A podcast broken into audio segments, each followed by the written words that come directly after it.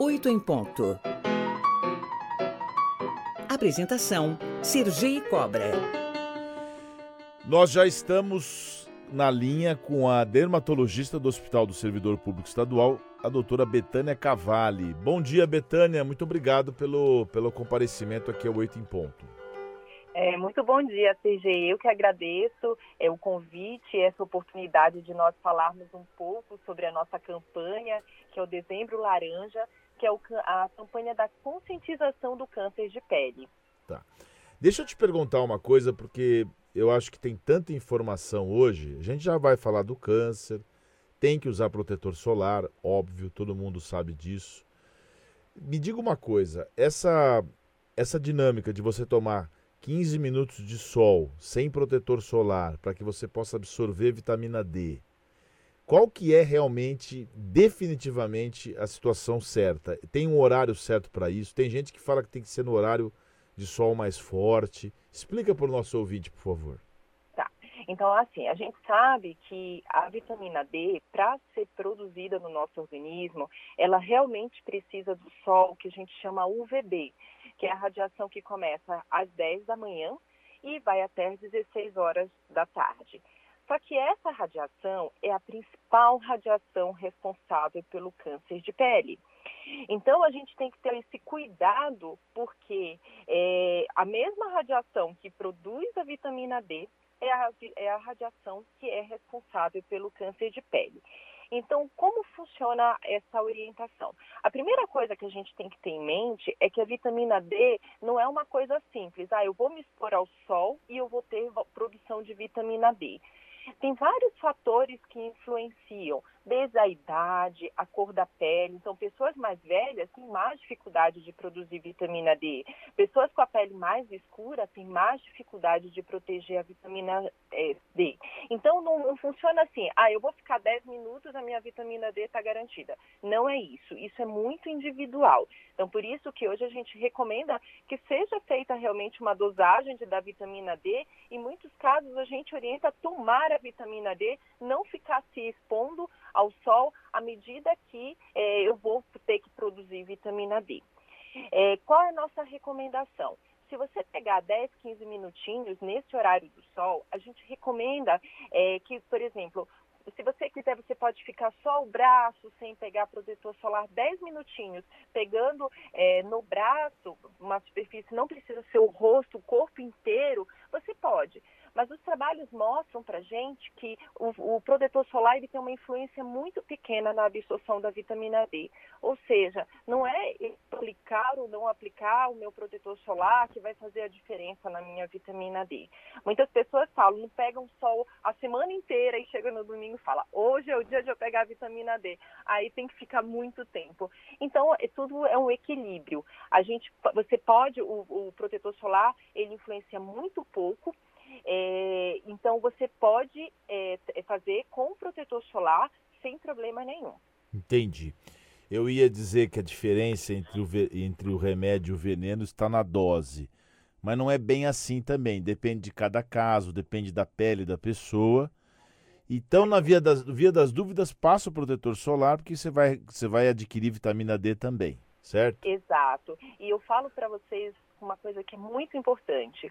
O nosso rosto é a nossa pele que é mais exposta ao sol, porque a gente não tem roupa. A roupa dá uma proteção. O rosto ele está diariamente exposto ao sol e é o principal local de câncer de pele.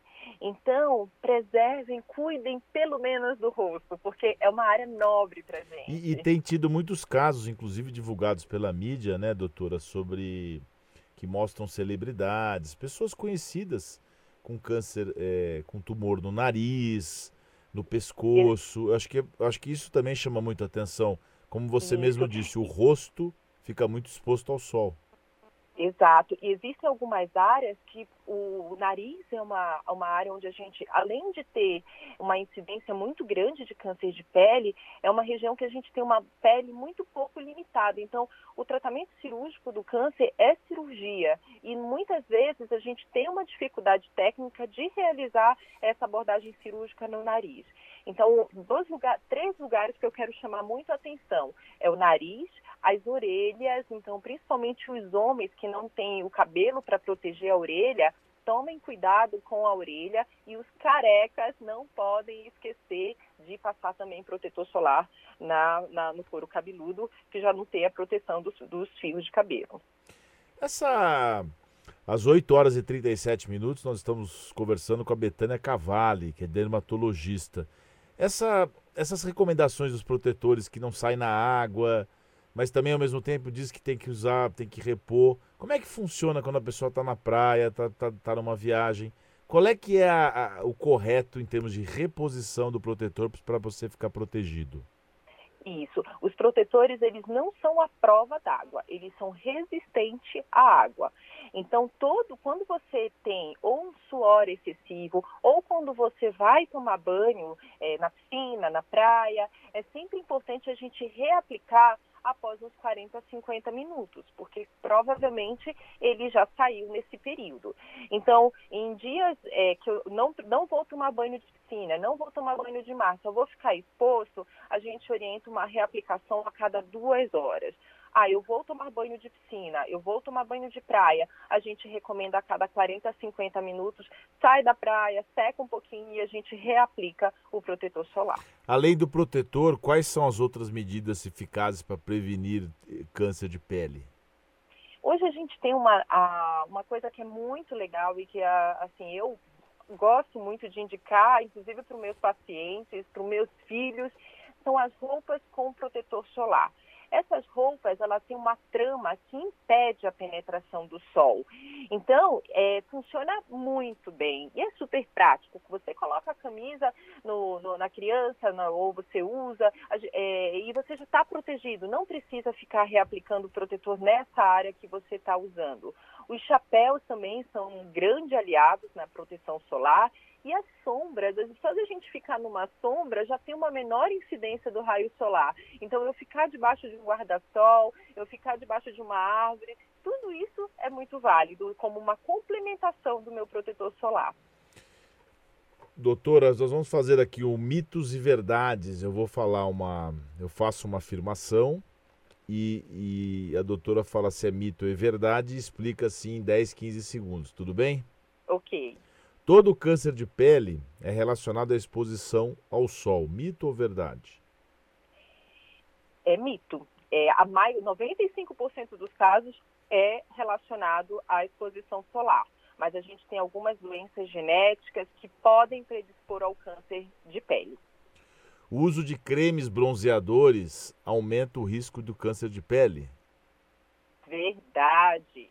Quanto mais eu me bronzear, mais eu vou estar ali danificando a minha, meu, as minhas células e mais eu vou, eu vou ter o risco de câncer de pele. Principalmente queimadura de segundo grau. É um fator de risco altíssimo para o câncer de pele. É preciso usar protetor solar em dias nublados.